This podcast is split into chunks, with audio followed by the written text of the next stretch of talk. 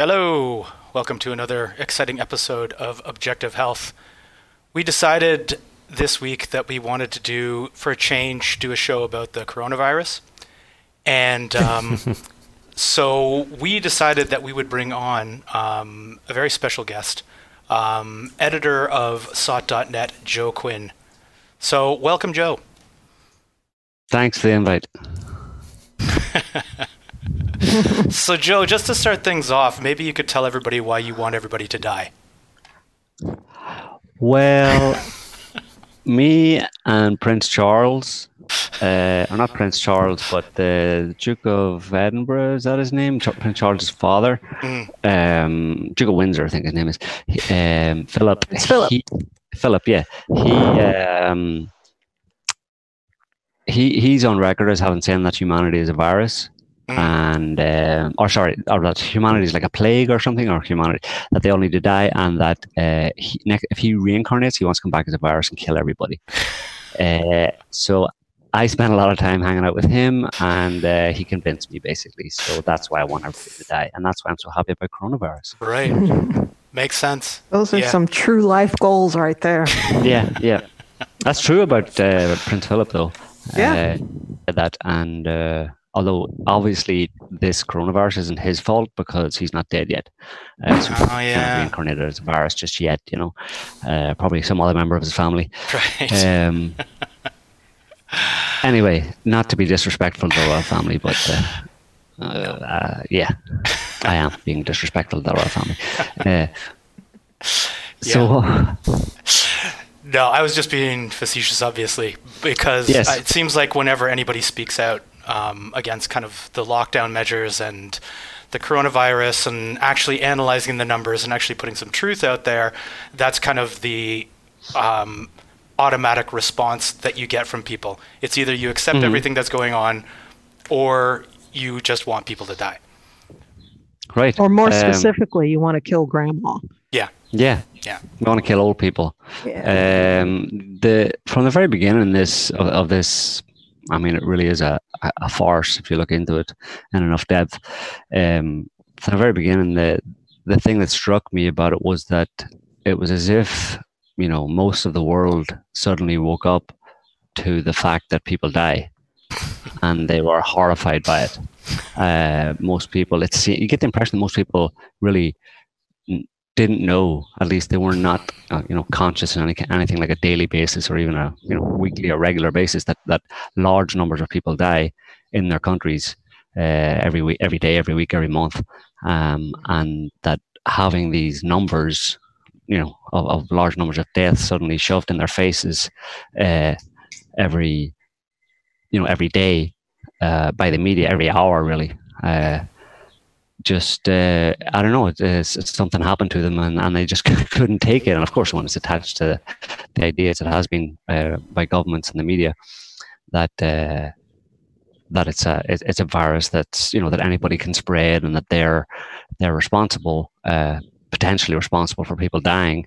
Uh, this is all, you know, shocking, new and shocking to them, and it's just amazing. I mean, I mean, one thing I should say that probably in the course of this discussion, you know, I'm going to uh, kind of explain a lot of things ultimately by just the idiocy of a large percentage of the people on this planet.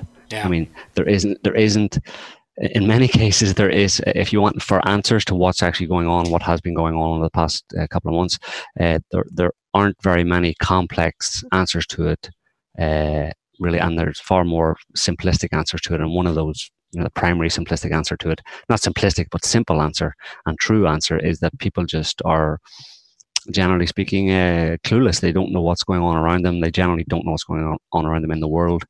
Uh, they're, they're limited to their little private individual lives and uh, everything outside of that bubble is you know just doesn't almost doesn't exist for them you know? So when the like i was saying when the media and the government suddenly intrude on that bubble with shocking facts and statistics that um, that implicate them as being potentially responsible for them in this case killing people uh, they just you know a lot of people just lose lose all all all sanity, all all sense, mm. and uh, and believe wholeheartedly what the government what the government is saying. You know, and the remedy to that would be a little bit of um, a, a, little bit of awareness, a little bit of understanding on their part about, like I was saying, about the death tolls in their respective countries, how many people die every day around them that that they don't see, and and this whole thing wouldn't be such a wouldn't be such a big deal to many people if they were aware of those things, but apparently they're not. Yeah, like if you look at things like comparisons to flu deaths, heart yeah. attacks, cancer, like any any of those kinds of things, it's just like the the numbers of of COVID deaths are actually minuscule by comparison. Right. Uh, well, you know, I wouldn't say necessarily minuscule, but they're in the same ballpark. Mm. Uh, not something, not not for remarkable. Flu, yeah. Yeah, for flu. For, I mean, two. I think the UK's numbers officially, the numbers, and we can talk about how they get their numbers, but the official numbers of death by COVID, as the media and the government tends to portray it, uh, is thirty thousand people in the past. Well, since the start of the year or since February, whenever. Um, uh, two years ago, 2017 2018 flu season, it was a bad flu season, and there were estimated to be 50,000 uh, deaths related to uh, the flu. And nobody, you ask anybody in the street in the UK uh, about that, and they, they won't, won't, know, they won't have heard about it because nobody told them about it, right? The media didn't say anything, the government didn't say anything. I mean, it was in the media here and there, the odd, the odd, uh, the odd article, but nobody paid any attention because there was no alarm bell sounded, no DEFCON 5, you know.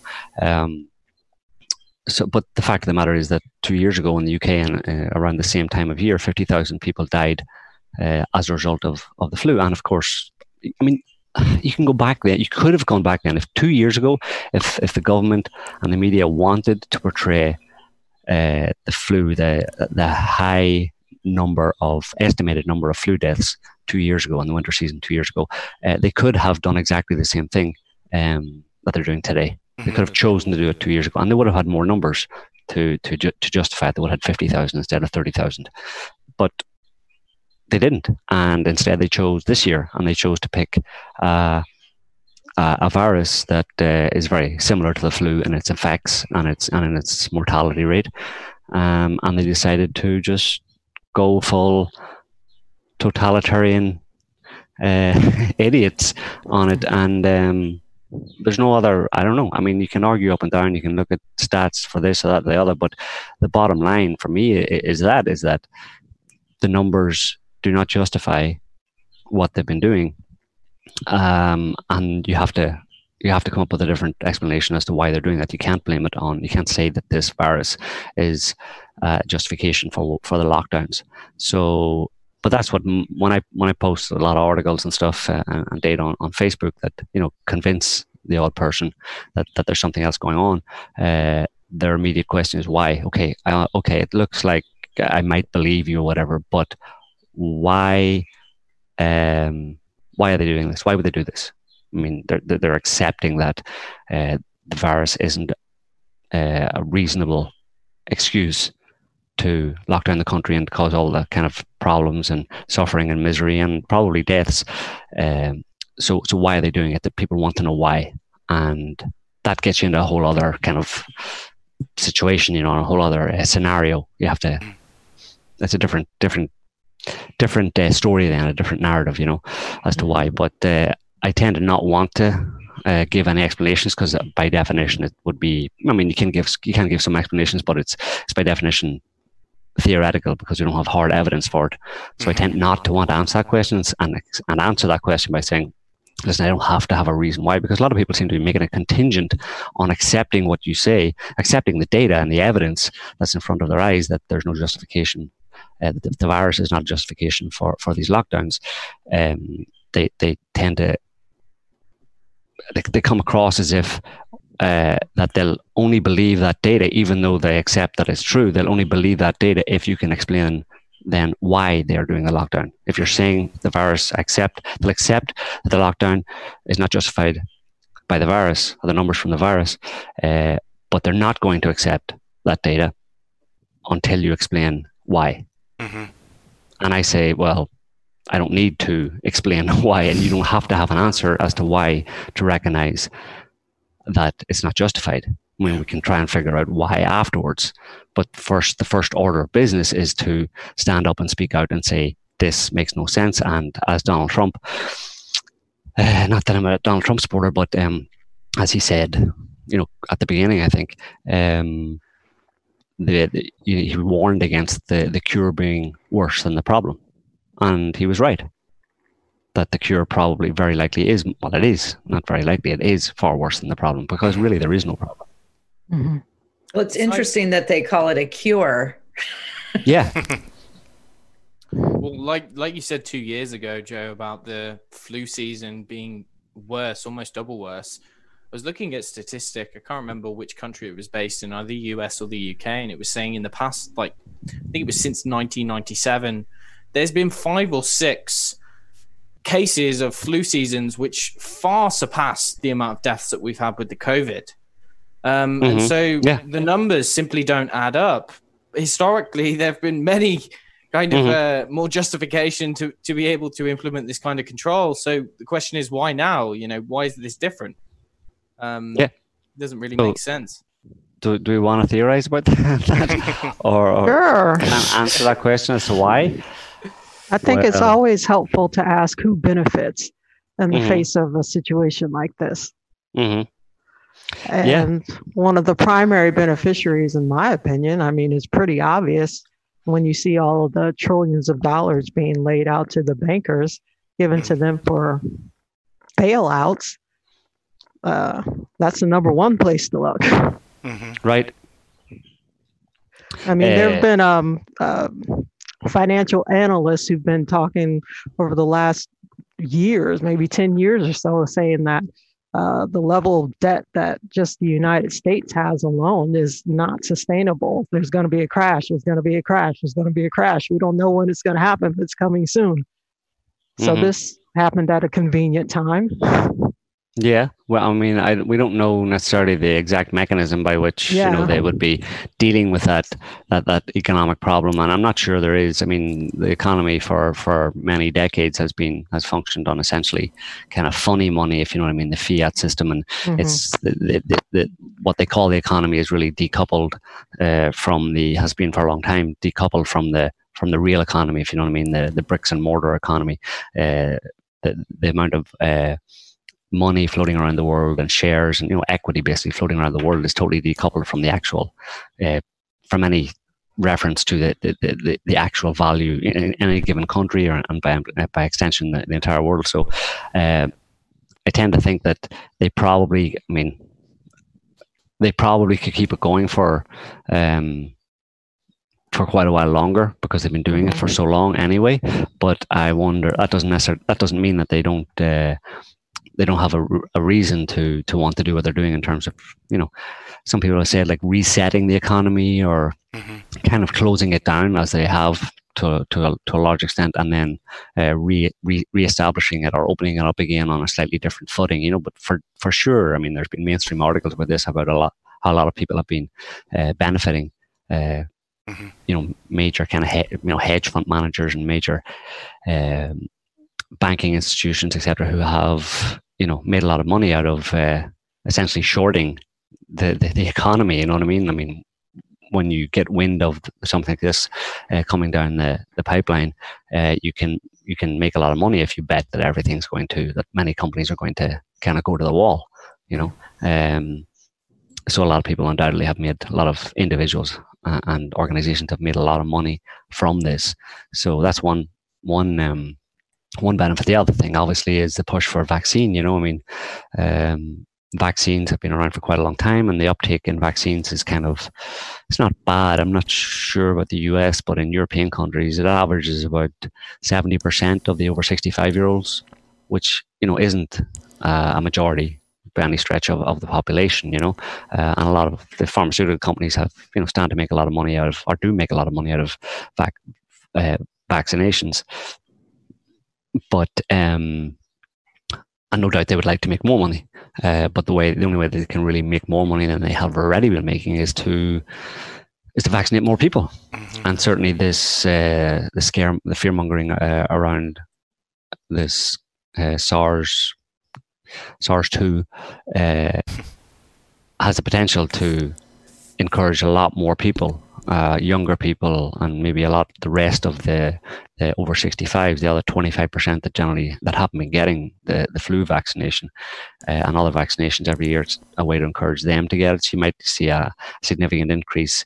Uh, in vaccinations, not just for when they come out, if and when they come out uh, with a vaccine, a supposed vaccine for this uh, SARS 2 uh, but also for other vaccinations in general, uh, because of the fear that has been spread around, and also younger people uh, mm-hmm. deciding to uh, take a vaccine, uh, to accept vaccines, and that all means, you know, I mean, Bill Gates, like said explicitly said, I think it was in the context of talking about this this situation, he said that that the lockdown is not going to end fully until we vaccinate the entire globe.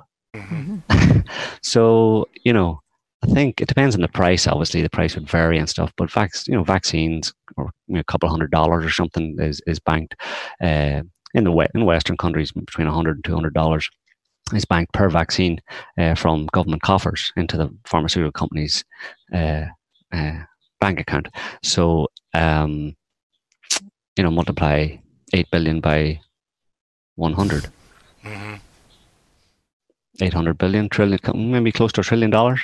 Mm-hmm. um, so yeah that's a, that's an incentive for sure but that's always been an incentive you know to, for them to push uh, the push vaccination programs on people. So i don't know um, what else? Governments like control. Well the, well the strange thing about the strange thing about this situation is that i've noticed that there's a there's been a governments around the world man, most governments around the world have have operated or, or yeah, operated in lockstep with someone, with each other, mm. but more likely with someone. It's like, uh, I mean, the, the kind of dates that they give for uh, for for turning off the lockdown, the dates that they that they all came on came on. You know, they were they were either following each other or they were following someone else. I mean, the first countries to to to lock well, obviously it was China, then uh, Iran, uh, but you didn't hear much about those. China kind of did its own thing, but in Europe uh, it was Italy, Spain, um, and as soon as you know they started reporting large numbers of infections or, or, deaths from COVID, then you had you know moved to Spain and moved to France and most other European countries, and they all kind of followed each other. You know, uh, in terms of the timing of it, it was within a, within like ten days or something, uh, mm. or two weeks. Everybody followed suit, and then they all started following um, the same the same easing of the lockdown approach. You know, it, it, was very, I mean, you could put that down to the virus, that the virus itself was kind of like dying off or, or going away essentially because of the change in weather or whatever, as, far, as these kind of seasonal flu like viruses do. But um, there was a, there was a, a coherency among all of these governments and they, they, they seemed, obviously we know that a lot of them are getting information from advisors or scientific committees uh, that, that, that unelected essentially that are, that work for the government, and there, there's they're scientists supposedly or scientific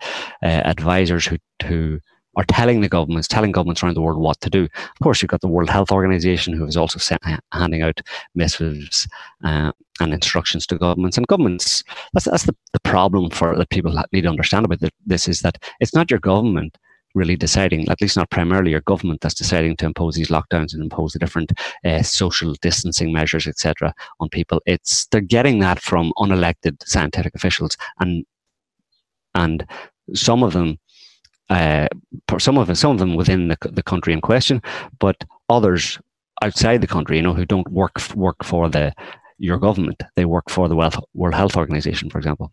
Mm-hmm. Um, so there's no real accountability. You don't know these people, and you don't know if they don't. If you have to assume and uh, hope that they have uh, uh, a positive agenda, that they don't have some nefarious uh, motive for, for doing what they're doing. You know, but certainly it, it, was clear to me anyway that governments were simply following the orders of someone mm-hmm. else.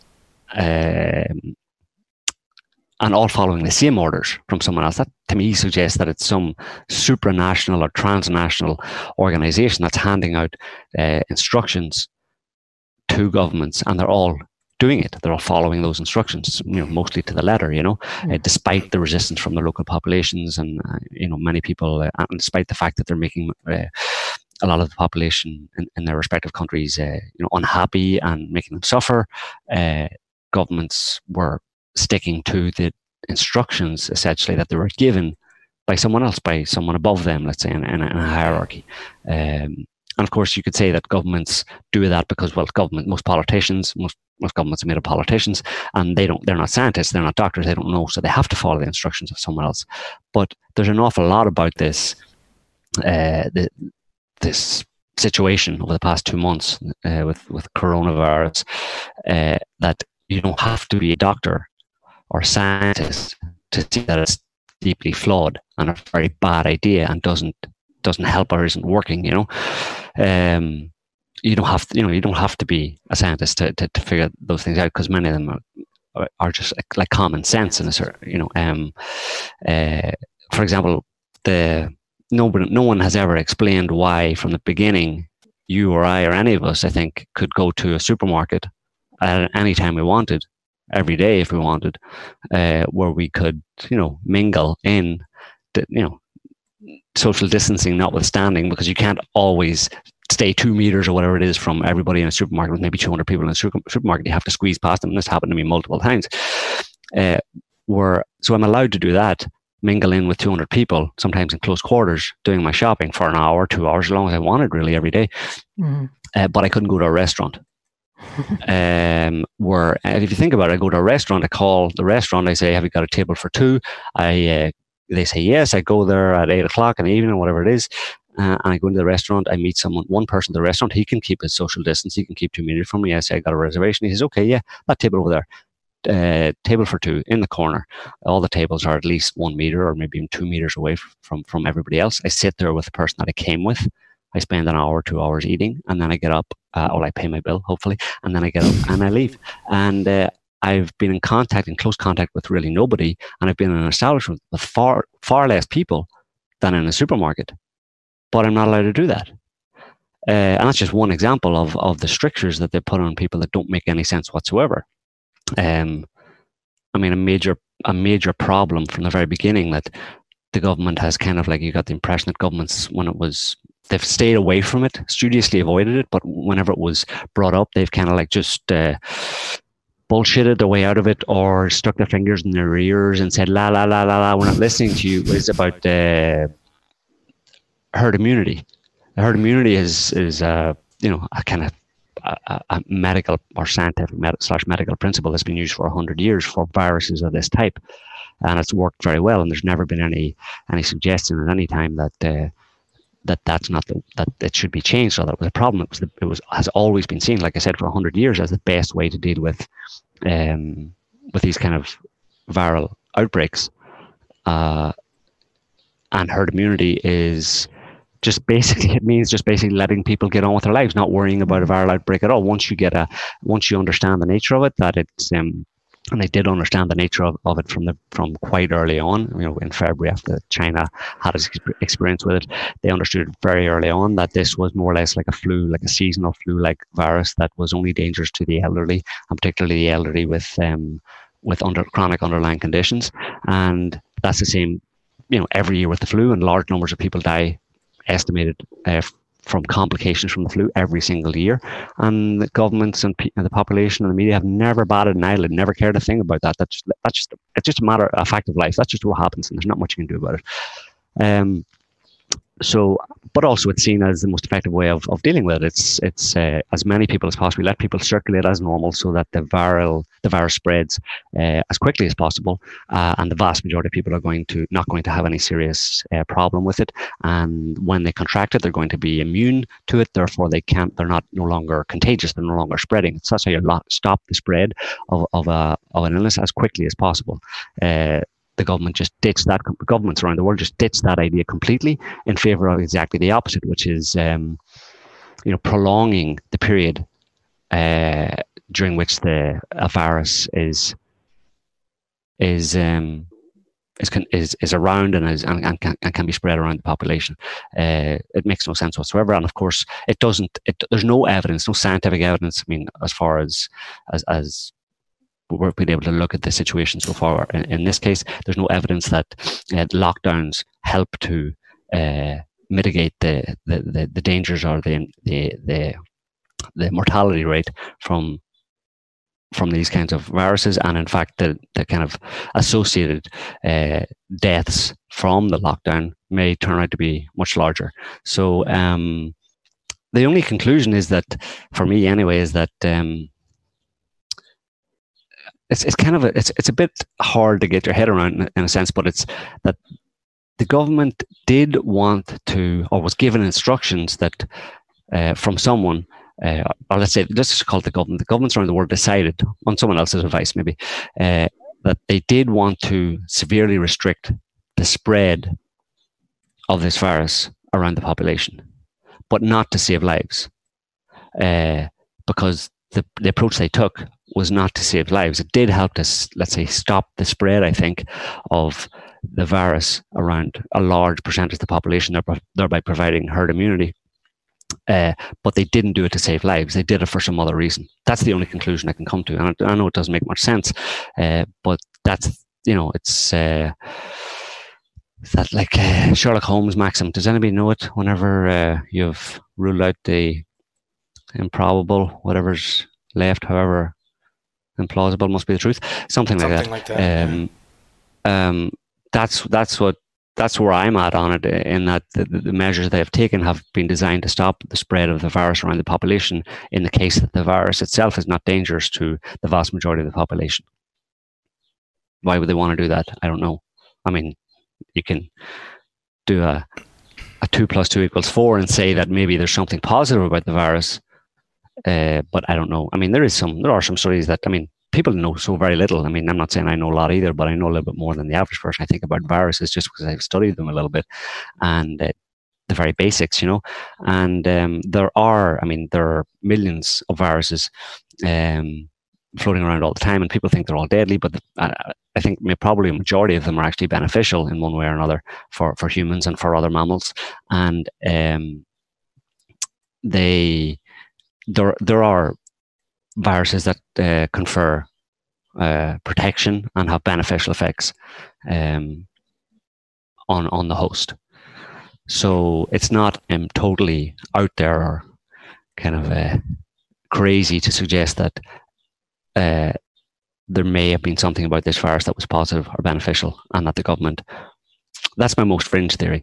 Uh, that the government uh, did not want, or someone above the government, or someone handing advice, to governments, did not want uh, those beneficial effect, effects to accrue to the, to the population through the widespread, uh, the widespread of of, of the virus, and that's why they followed the lockdown procedure when it made no sense whatsoever, and it was breaking with uh, standard policy and tradition uh, for a hundred years as to how to deal with these kind of uh, outbreaks, which are very similar to the flu.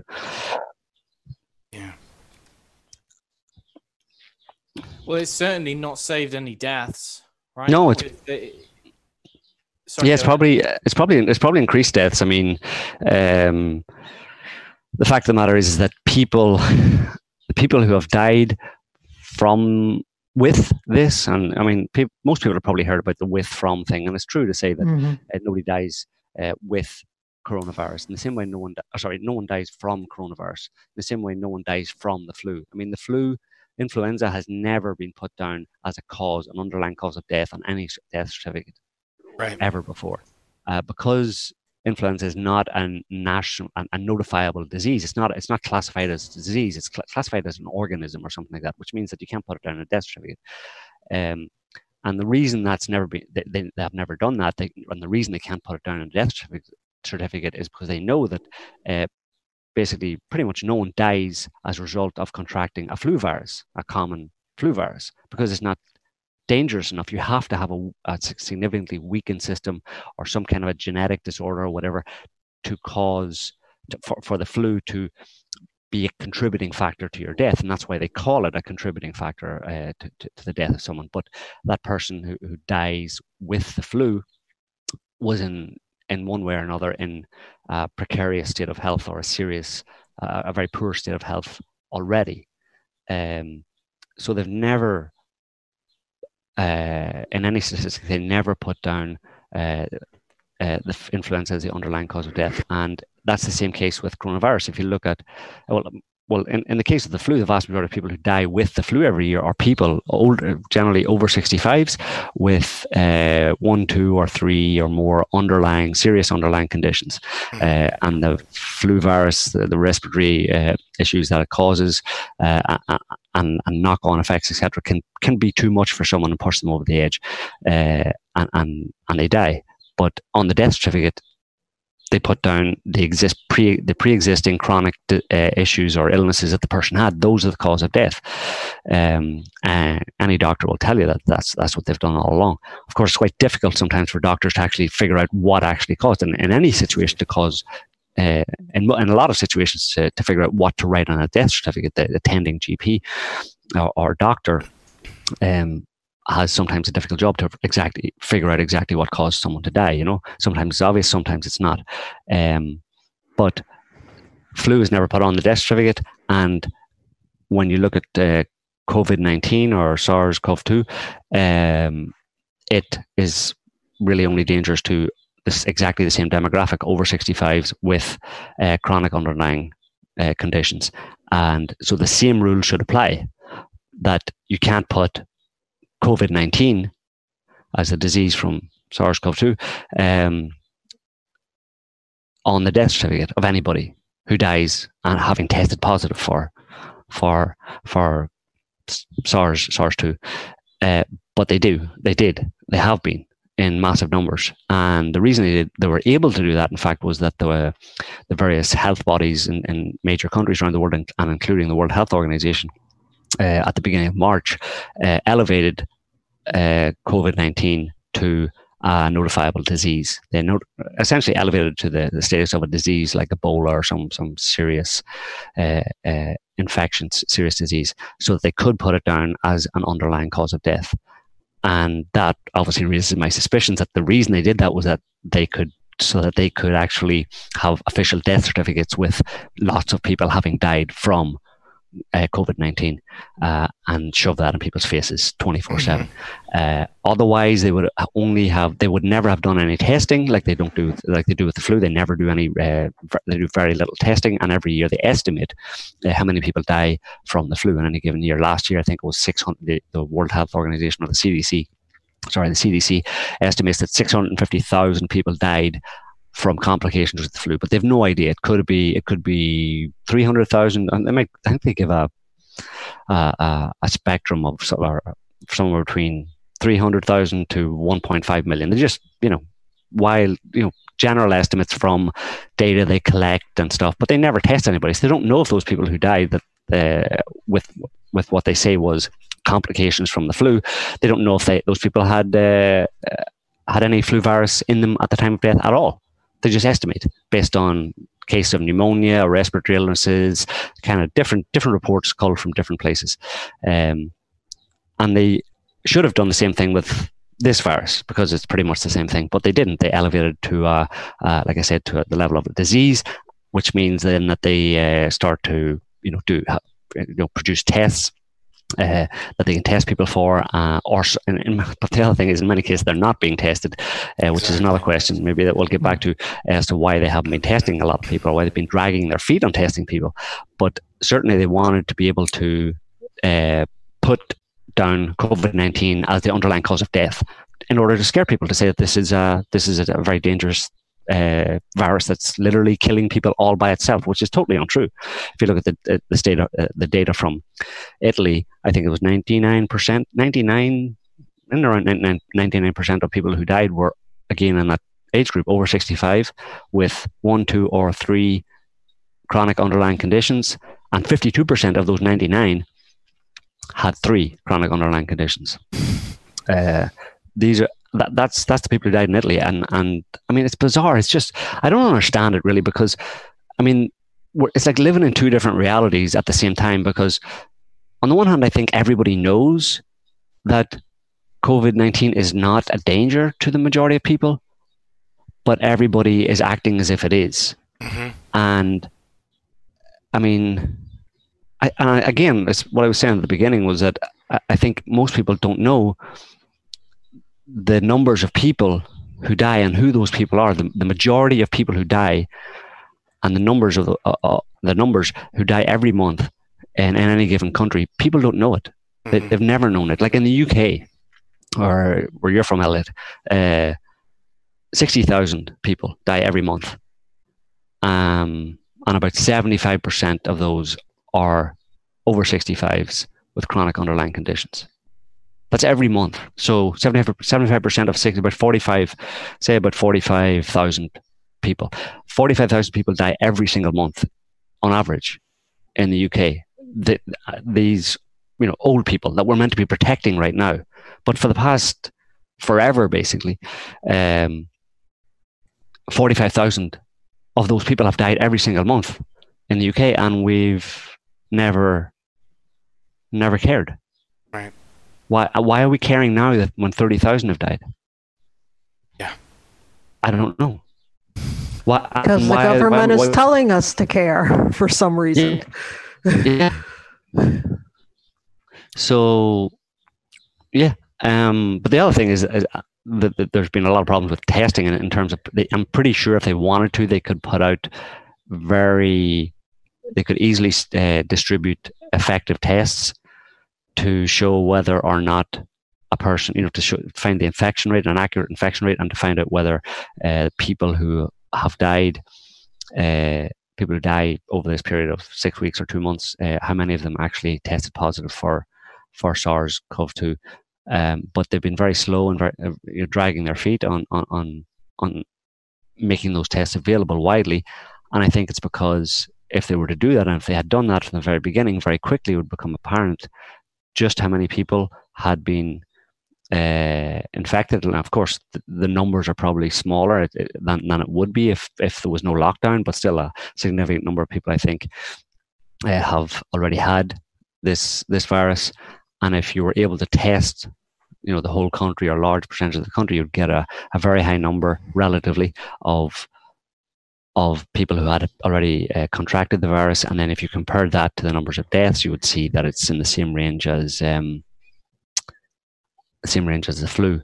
But what they've been doing totally disingenuously from the beginning is showing you data or statistics that compared the number of deaths with the number of people who had tested positive for it and had not died. Mm-hmm. But that obviously doesn't include all of the people who haven't been tested and had it and didn't exactly. die as well. So, and, and of course, the, uh, uh, in doing it that way, you can come up with a, a death or mortality rate of maybe four or five percent, which is you know or three or four percent, which is a lot more, you know, twenty or thirty times uh, the mortality rate of the flu. But that's stupid, and it's, it's, it's amazing to me that they were able to pass that off, and media will actually put out those figures, and when it's when it's patently false, you know, mm-hmm. when you have to to know what the mortality rate is, you have to test. Well, literally, you have to test the whole country uh, to find out exactly how many people had this virus, and then look at how many people died, and you'll get a, a tiny percentage of the population, a fraction of of one percent, a very small fraction, one percent of people of, of, of, of a mortality rate. But that's no good if you want to have a lockdown, right? If right. your goal is having a lockdown and imposing all of these strictures and removal of freedoms and you know really squeezing people almost just for fun in a certain sense, uh, it seems to me anyway that's why they're doing it because there's no justification for it and someone is enjoying exerting this level of control and power over the population. If you want to do that, you have to have a good reason to do it and you have to you know, it has to be a fear-based reason. You have to be able to scare the population, and the best way you scare the population is tell tell them that, uh, show them false or bogus statistics that this virus is is much more deadly than anything we've seen in in, in, in recent history, and that uh, many people might die and all this kind of stuff, which is just not true. And I don't know what's going to happen after this lockdown is fully eased or whatever happens or however it's going to go. But when they look back, if we can look back on more objective numbers and show that really it was no different. It was no more deadly than the flu. How I don't know what, how are people going to react? You know, is are people going to react? Are they going to say that it was the lockdown that stopped that from happening, uh, which again is is is is false, mm. um, because um, there have been enough people who uh, that have been tested or have, have been shown to have uh, contracted the virus and had no symptoms whatsoever. And the, stat, the statistics that they can't fudge is the the the demographic, the type of people who are dying hmm. uh, with this virus. I mean, you can't you can't say that you know 50,000 young, healthy 25 year olds died from it. I mean, I'm, assuming they can't do that. Uh, and they're not going to have those, those, those kind of statistics. The only statistics they're going to have is that, like I said before, uh, the people who died with this virus or for whom this virus was a contributing factor to their, to their death were people who were in very poor health anyway and had very uh, low or, or, very short life expectancy anyway. Yeah. Uh, and that's the same as the flu. So how are they going to spin that? I don't know. Um, I just we live in bizarro world right now. It's where nothing really makes any sense. Where it's like the government is just doing what it wants and just repeating the message over and over again in the face of facts to the contrary. They're just pushing the same uh, hysterical, you know, this is dangerous, stay at home, you know, social distancing uh, measures, blah blah blah, and there's no reason for it. I mean, one one another one with the, I give the example of the restaurant going to the supermarket or going to the restaurant and why you can go to the supermarket and why you can't go to a restaurant as one example. But another one is um, uh, beaches. I'm shutting down beaches now. Not, not everywhere has a not every country in Europe, especially this time of year, has a has uh, has a climate that would you know means that people would be even interested in going to the beach at this time of year. But there are some places, especially in the west coast of the US and south of the US and in southern Europe, where people would still go to the beach. Uh, but beaches were closed across all of these countries. You weren't allowed. It was the last place you were allowed to go was the beach.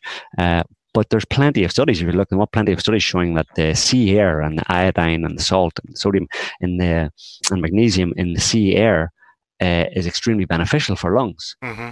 Uh, they've done multiple studies to show that people with, with various, uh, you know, lung issues show a marked improvement when they go and spend a couple of weeks at the beach breathing the sea air. So if you wanted to cure people, why would you stop them going to the beach? If you want to help them, let's say, if you wanted to, because it's all about the infection. That's what we keep coming back to. It's all about the infection, stopping, stopping people getting this virus.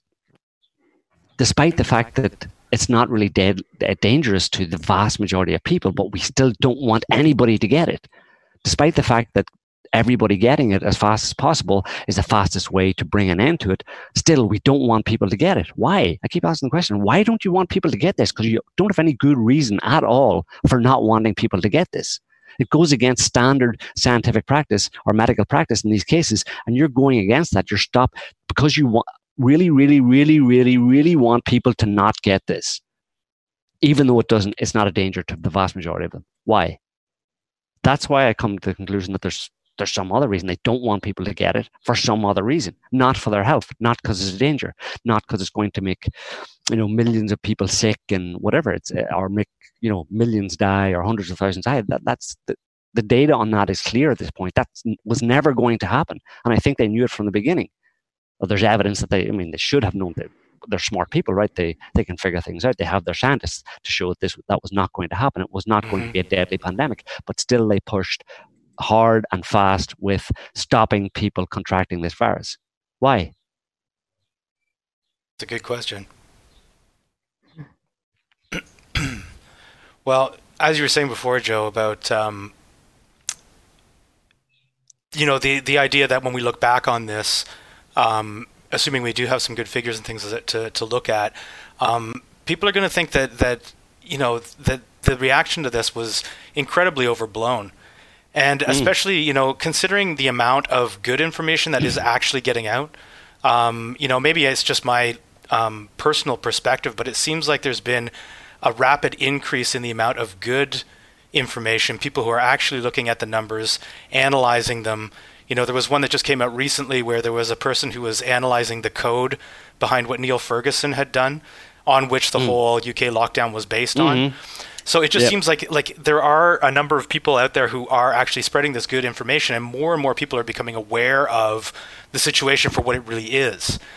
Um. So I'm personally think that that the uh, the elite, the leaders, are going to have a lot to answer for um, especially when the fur, full kind of repercussions of the the lockdown, all the economic repercussions, etc., really start to pile up, and people really start to see the consequences of, of this thing that that that has gone on.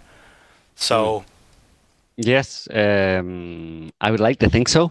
Hmm. Uh, there'll be a lot of difficult questions put to government, and they'll have to, uh, and there'll be a lot of hard-hitting expose articles that will hmm. blow the whole thing wide open and show how evil government is, and governments will fall, and they'll all march off into a, a hmm. utopia where, where we have only have nice governments who don't do anything weird and nasty. Uh, yeah, I'd like to believe that, but. Uh, um, I don't know. It would be a turn off for the books, at least in my experience. Um, mm. If that were to happen, uh, I'm not exactly sure of the mechanism by which uh, they'll they'll just ignore this. But well, we do know the mechanism is that it just, you know, people people don't care. Most people don't care. I mean, you have to remember that a lot of people. I don't know what percentage of the population, but a lot of people out there are fully behind this. You know, yeah. Uh, even, you know, over and above, over and above them just. Uh, uh, you know, doing it out of fear or doing it because they want to protect the elderly, as they've been told. There's a lot of people out there who seem to really like following what the government says. They yeah. seem to be, yeah. to a certain extent, enjoying the the overweening intrusion uh, uh, of government into their lives. You know, there's a lot of people who are very dependent on authority in a very visceral kind of way, and they're having a very different response to this this lockdown this lockdown situation than than you or I uh, or any of us here. You know, um, where we're really feeling the the the you know we're feeling quite you know indignant, let's say, and outraged at at the at the government. Uh, you know, ruling or controlling the minutiae of our lives. Uh, there's other people who seem, I think, uh, that they they don't have a problem with that whatsoever. So those people are going to be very very unlikely to even after the fact, you know, if, if there's some data comes out that shows that um, that it was all overblown, I don't think they're going to complain. And the pe- people who do complain, I don't know what voice do they have. They can do it on social media. They can do it. Uh, you know, they can maybe have an odd protest or something, but uh, the media is not going to, you know, not going to be their champion in that respect. Um, so I think in the same way that, uh, you know, Saddam's weapons of mass destruction were just uh, made to go away mm-hmm. or were ignored at the time. Even though, I mean, I was saying at the time about Saddam's weapons of mass destruction, that's, you know, 17 years ago, I was pointing out the problem along with quite a few other people. And the media completely ignored us and called us conspiracy theorists. And then maybe a year, two years later, I think, uh, lessons to be learned from the way the, you know the media admitted mea culpa. We should have learned some lessons. You know, we shouldn't have been so quick to believe the government. Blah blah blah. But now that we've said mea culpa, let's just move on. Yeah. Mm. I don't see any reason why this won't follow the same the same process. You know, um, there'll be mealy mouth wor- mealy mouthed words to excuse excuse it all. You know, um, that's assuming assuming things don't go really bad in the sense of you know the economy. We still don't know the full effects in the economy or how it's going to recover as it's as it's beginning to now. I suppose as we're starting to, a lot of places are starting to unlock down. Um, mm-hmm. we still have to wait and see. You know, it'll probably be uh, six months or a year before we, you know, we see the full effects of it, and it can have knock-on effects. I don't know. We'll have to wait and see. There's no way to know that, uh, particularly because I was saying the, uh, the, the the economy has been for a very long time uh, a kind of funny money economy, you know, and uh, they can print money and make up figures uh, to their heart's content, you know. Uh, it's all about sentiment, you know, how the markets feel today. You know, how does the market feel today? Has it got a has it got a headache or is it okay? If the market feels okay, then the economy is doing good. If the market doesn't feel good, then stocks and shares go down. Um, so, but the, actually, those that's that's that market economy feeling and, and, and, the effect it has you know how are the markets today is actually um, it's there's something like 25 or 30 big hedge fund man- managers around the world uh, who you know control the purse strings of, of, of large a large amount of capital around the world. And it's those guys if they say come out and publicly say, you know, or say in the, in the channels that they say it, uh, that they like one thing or like another, or don't like this, or do you know like like one stock or don't like another stock, or make a comment on some industry. Uh, that that's where market sentiment comes from. It's the sentiment of those guys. Yeah. Um, that can affect entire economies, you know. So it's it's all pretty fake in that respect. And like I was saying, it's very much decoupled from the actual, you know, nuts and bolts uh, economy and the and the the actual uh, value or the worth uh, in terms of tables and chairs of, of any given country, you know. So um, I don't know. It's all it's all a bit for me. That's all unknown. Um, it's just a scandal. This whole situation is a scandal of massive proportions, and the, the scariest part of it for me, or the, the most interesting maybe part of it, is to see how people have reacted, mm-hmm. um, yeah. and to see the inability of so many people to to notice a line of bullshit uh, when it comes their way. And this, the even worse is to actually enjoy it. You know, they may recognize it's bullshit, but they're they're fond of bullshit basically, yeah. um, or just more. It's more like the authoritarian follower um, mm-hmm. mentality among so many people. Um, that's that's kind of scary. You know, I, I thought there would have been limits to even the authoritarian follower mindset. You know that when you're told when you're told that you have to imprison yourself in your house um, for for two months uh, for on, on, the basis of of uh, a scare, you know, a viral scare.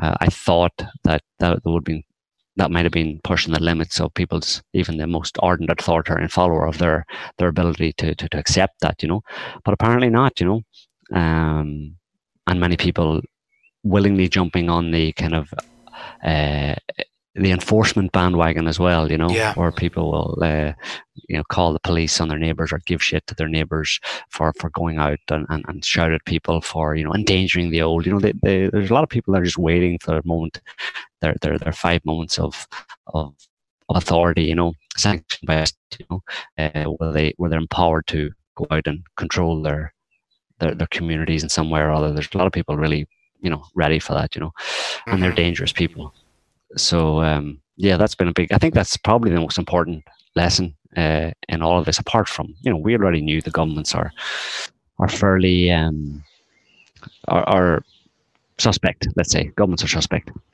uh, and you can't easily just dismiss any conspiracy theories about government malfeasance, malfeasance or, or um, uh, you know wrongdoing. You can't just automatically dismiss it. There's plenty of evidence to suggest that governments, you know, get up to pretty really nasty stuff.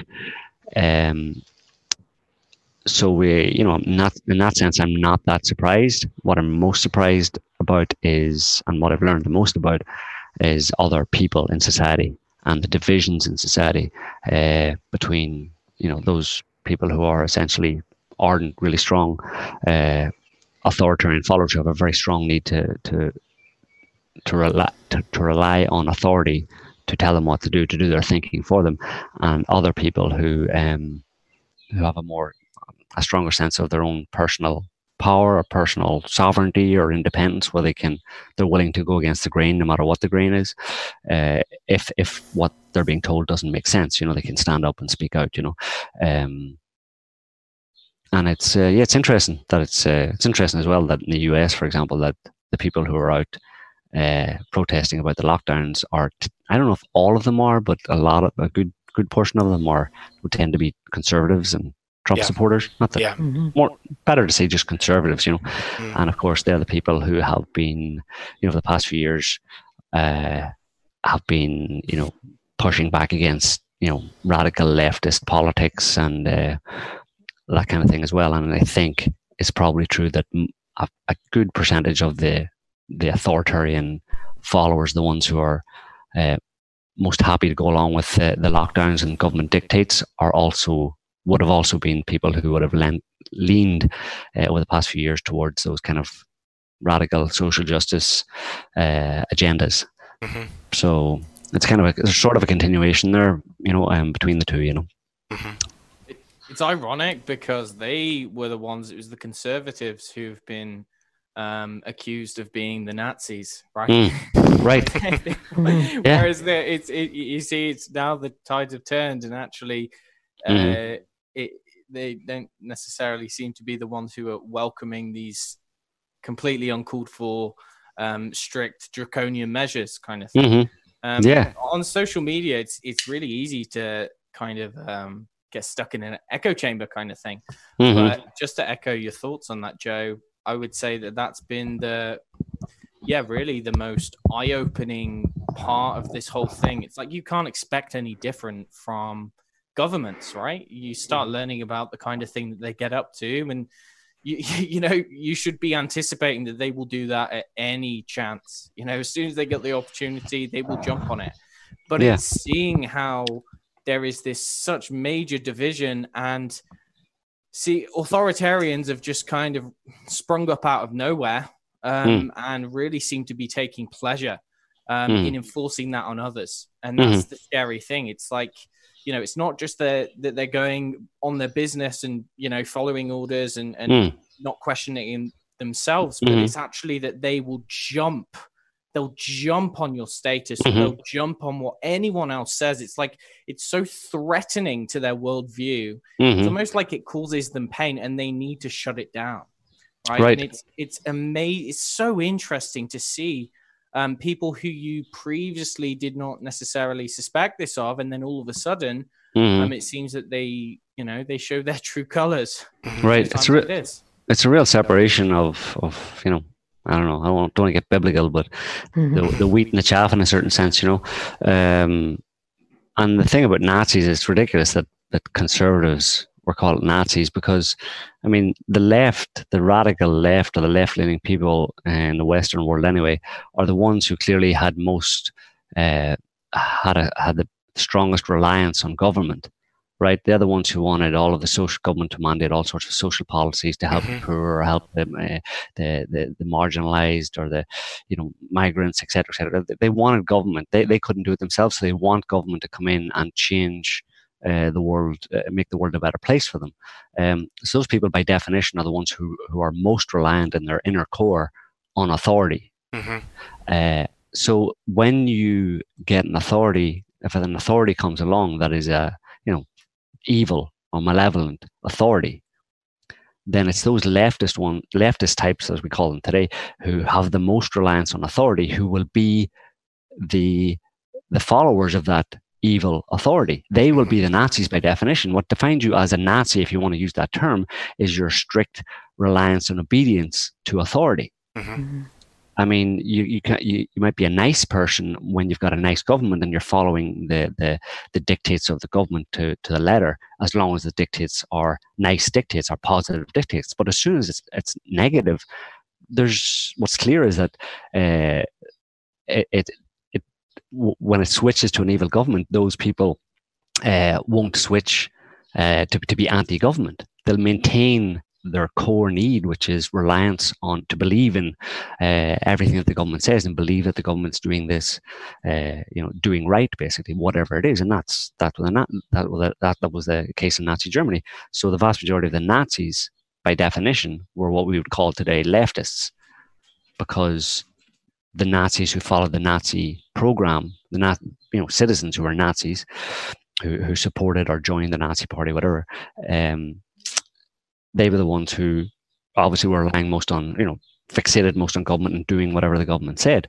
Uh, and today, the people who are doing that, who show that nature, are the radical lefties. Mm-hmm. So, if you want to use that term, I don't like using that term at all. Nazis, it's stupid. It's just like it's it's not really relevant today in a certain sense, except in that divide between people who are strict authoritarian followers and need an external sense of authority in their lives, and others who have their own sense of authority.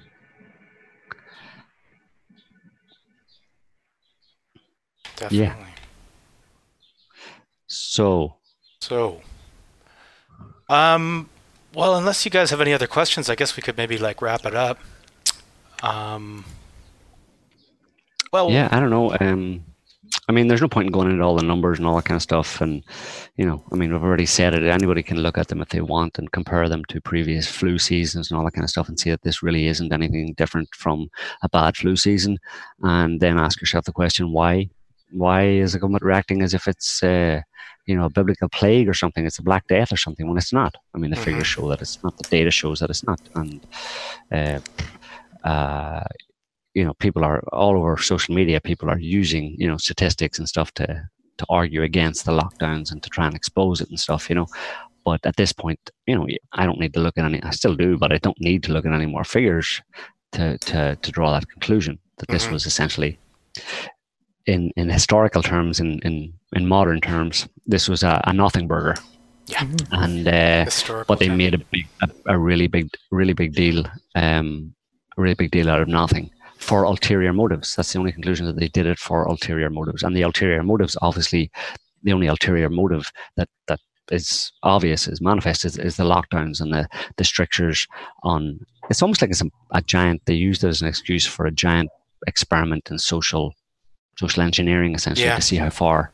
they could push mm-hmm. people and see how see how they would react. You know, what if we said that you can't, you know, go to leave your house except from door from the door and back to the door um, once a day for 30 minutes and all the rest of the time you had to stay inside what if we said that what would people say it's interesting interesting question how do we apply that how do we justify that well there's always a virus. People are scared of viruses aren't they?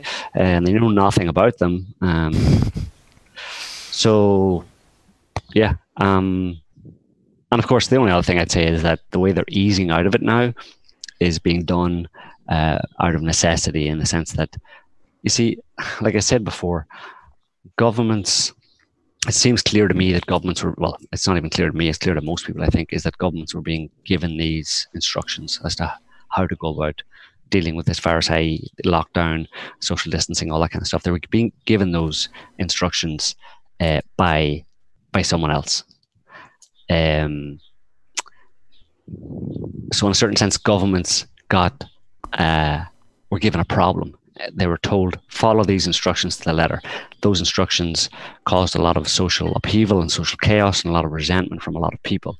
And that resentment, obviously, people believe that the government decided to do this. Therefore, the government's responsible. So the overt government, like Boris Johnson, you know, Donald Trump, all uh, Macron in France, uh, the Italian, Spanish governments, all of them who have put uh, really severe restrictions on the populations and made them suffer quite a lot and killed quite a lot of people uh, as a result, uh, they realize that there's potential for a lot of you know uh, anger directed at them as a result of this. You know, if they don't, like, they can't just end it all of a sudden, let everything back to normal. That's why they talk about there's no, going to be no new normal. There's going to be an easing of the restrictions over the next few months. We'll allow some restaurants to open. We'll allow some of this to open. We'll allow some of that to open. There'll be no sports games until next year. You know, that's all to, to, to justify what they've done, essentially, because they can't just suddenly bring it to an end. People go, what?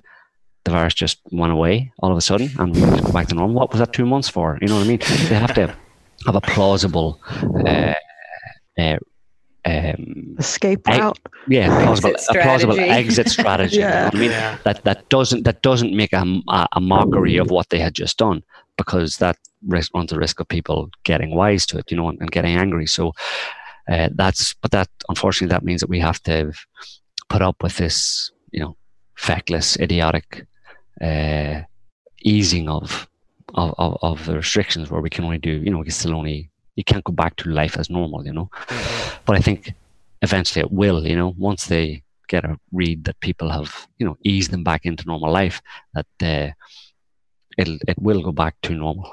That's assuming they haven't done something really bad to the economy. Mm-hmm. Well, I think it's interesting too because they get a picture of how willing people are to go along with the mm. agenda.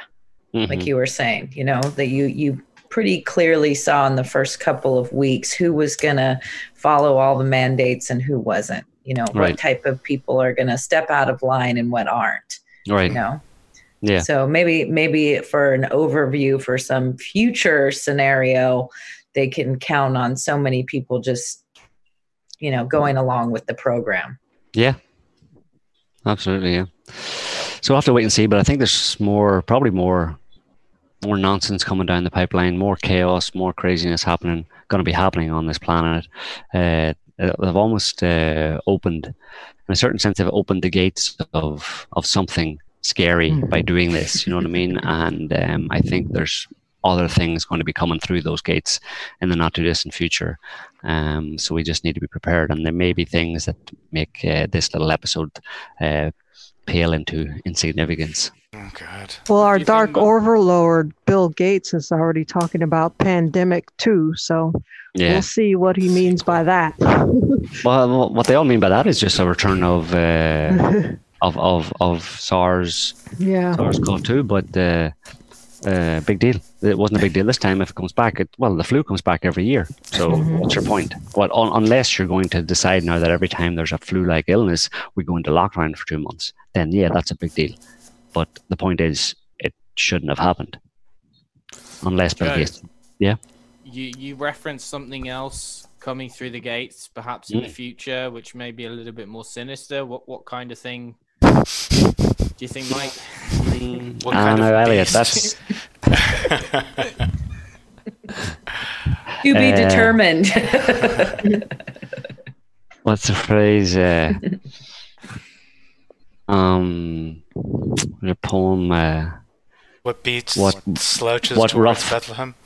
What rough beast slouches towards Bethlehem? Yeah, is that what you're asking? Um, uh, I don't know um, what's going to come down to. I th- well, we'll have to wait and see what happens with the economy. Like I said, it could. I mean, if they if the economy goes into quote unquote free fall or something like that, then you're going to have some serious issues. Uh, I mean, something that would make this pale into, into insignificance would be if there was serious uh, food shortages. I mean, right. the, the, people have had a little, little, bit of food shortages and stuff, but I'm talking about serious food shortages where there's nothing in the supermarket and people are starving. People are queuing up and, and dependent on, on, on government for handouts. You know, millions and millions of people, like maybe 50% of the population. You know, uh, that's that's a bad, bad scenario. People don't know. They talk about this being a pandemic. They have no idea. I mean, a pandemic, like uh, like the pretending this is, is one where there are bodies in the streets. People are falling mm-hmm. over dead in the streets, right? Young people, everybody, old people, children, everybody's dead. I mean, there's, you know, a pandemic is when there's 30, 40% of the population dead. That's a pandemic. These people have no idea what they're talking about. They better not say pandemic too often because it's like kind of like Beetlejuice. You know, if you say it three times, you'll get a real one. Because uh, uh, they're not. I don't know what it's. I don't know what people would just lose their shit completely. Um, so yeah, something like that. In the, the, the weather, the environment is pretty chaotic, pretty crazy these days. Um, if it can go, you know, it can go bad pretty quickly in terms of uh, growing seasons and and and uh, you know the, the enough enough harvest uh, harvest big enough to to you know to to feed everybody on the planet and stuff and it can go pretty pretty bad pretty easily pretty quickly. So um and much much worse than this. This is just this was just a little ta- taster you know and in a certain sense it may be good because it kind of climatizes everybody us included to to dealing with a crisis even though we know this was a manufactured fake crisis, it, it gave us a good feel of what one might be like, and maybe it prepares us in, in, in a way for for something more real, much more real and more serious that could be coming down uh, down the pike. So that's all I'm going to tell you, Elliot. I'm sorry, I, I don't have a crystal. I don't have my crystal. I don't have my crystal ball right here, so I'll have to get back to you. Oh, we don't want any spoilers anyway. Yeah, yeah, yeah. Cliffhanger. Exactly. All right. Well, I right. got to push off here. Very so, um, thanks again for for inviting me. Uh, I watch your show a lot, and um, I like it. You're all super cool, super good, super interesting people, and uh, if I, will I'll come back for the next pandemic as long as it's yeah, a real okay. one. yeah. Oh, with that stipulation. Okay. Yeah, it has to be real. So, I'm not doing this again just for for just, just just for shits and giggles. I want well, the real deal. well, thanks a lot for joining us, Joe. That All right, great. no problem. Talk uh, to you later. Talk to you later, Joe. See ya. See ya. See you, Joe. See ya.